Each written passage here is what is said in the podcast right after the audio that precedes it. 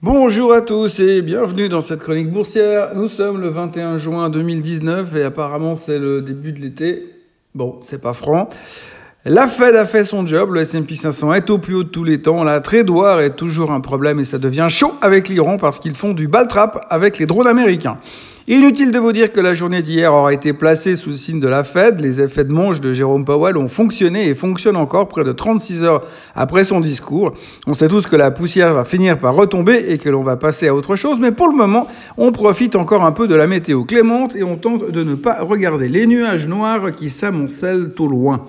Le nouveau positionnement de la Fed a donc fait plaisir à tout le monde, à commencer par Powell lui-même, puisque rien qu'en bullshitant des trucs encourageants dans un micro, il arrive à faire transformer un marché déprimé en un marché à la limite de l'euphorie, et tout ça sans toucher les taux. Les investisseurs sont également très contents puisque la plupart d'entre nous s'attendent donc à une baisse des taux de 0,25% à la fin du mois de juillet. 65% des interrogés le pensent, alors que 35% pensent que ça va baisser de 0,5% carrément.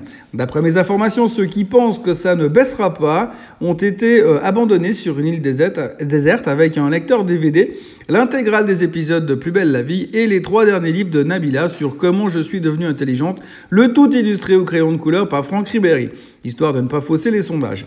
Nous avons donc passé notre journée à fêter la fête, non sans se demander si, après toute cette récente hausse, le fait de remonter au plus haut de tous les temps n'offrirait pas l'opportunité d'une vie de tout vendre juste là où il faut. On a bien senti que la journée aurait été dictée par un bras de fer entre Bear et Bulls pour savoir qui des deux prendrait la suite de la direction des opérations. Pour le moment, les bêta-cornes semblent tenir le bon bout, mais nous sommes sur le fil du rasoir.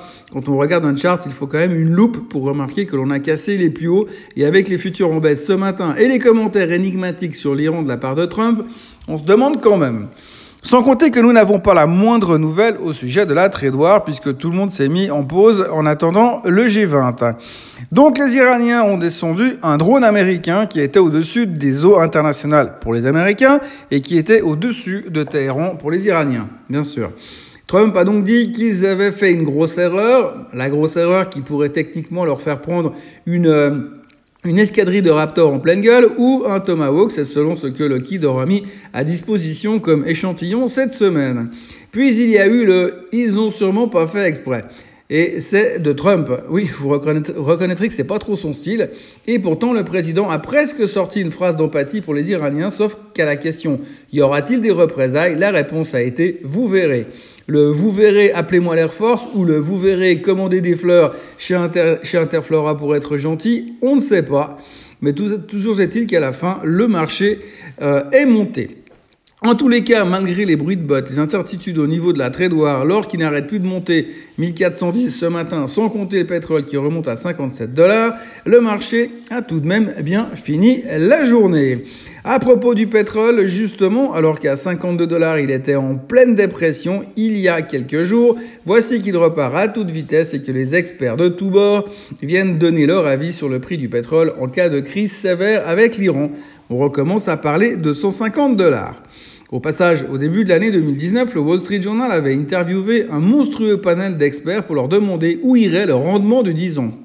Alors oui, je sais, ça n'a rien à voir avec le pétrole, mais avec les experts par contre. Donc, sur un panel conséquent d'experts, pas un seul n'avait envisagé de voir le rendement du 10 ans sous les 2,5%. Pas un. Juste pour dire que les experts en pétrole ne seront pas plus justes, surtout que l'on n'a aucune idée de ce que Trump va faire, même si on sait déjà que l'on peut compter sur son débile de chien de garde de Bolton pour le chauffer à raser le pays. En conclusion, le marché est monté, mais on s'est arrêté juste là où ça a l'air parfait pour shorter ou parfait pour aller à 3000, c'est selon. En tous les cas, ce matin, l'Asie est en baisse, sauf la Chine, et les futurs pointent en rouge de 0,3%. Ou, et si vous lisez la presse, presque tout le monde vous prédit qu'il faut tout vendre et que c'est maintenant ou jamais. Pour les nouvelles du jour, tout est déjà contenu dans le début de cette chronique.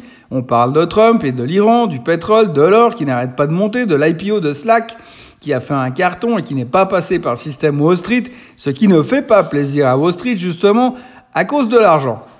Il y a aussi la finale pour le job de Premier ministre anglais qui se rapproche dangereusement, la Deutsche Bank qui est sous enquête du FBI pour blanchiment d'argent, et puis il y a aussi les derniers rapports qui disent que Trump avait autorisé des frappes chirurgicales sur l'Iran hier soir, que les avions étaient en vol quand il a changé d'avis contre les recommandations de Pompeo et de Bolton. Aux dernières nouvelles, Bolton a été vu à l'entrée d'une pharmacie essayant d'obtenir un carton de 1000 Xanax pour sa soirée. Il n'y a pas de nouvelles du côté, du, euh, du, côté nouvelles du jour. Euh, autrement, rien de plus. Ce, pour ce qui est des chiffres économiques, nous allons avoir une journée PMI, comme on les aime, et puis après, c'est le week-end. Alors, je vous propose de bâcher cette semaine et de voir comment ça va se terminer. Mais en cas de clôture positive, il n'est pas exclu que la semaine prochaine nous emmène à 3000 points sur le S&P.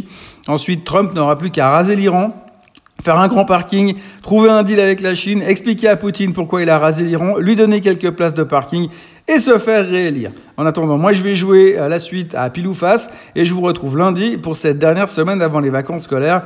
Ces deux mois où je vais euh, écrire dans le vide tous les matins parce que tout le monde s'en fout de la finance. Passez une très belle journée et on se retrouve lundi.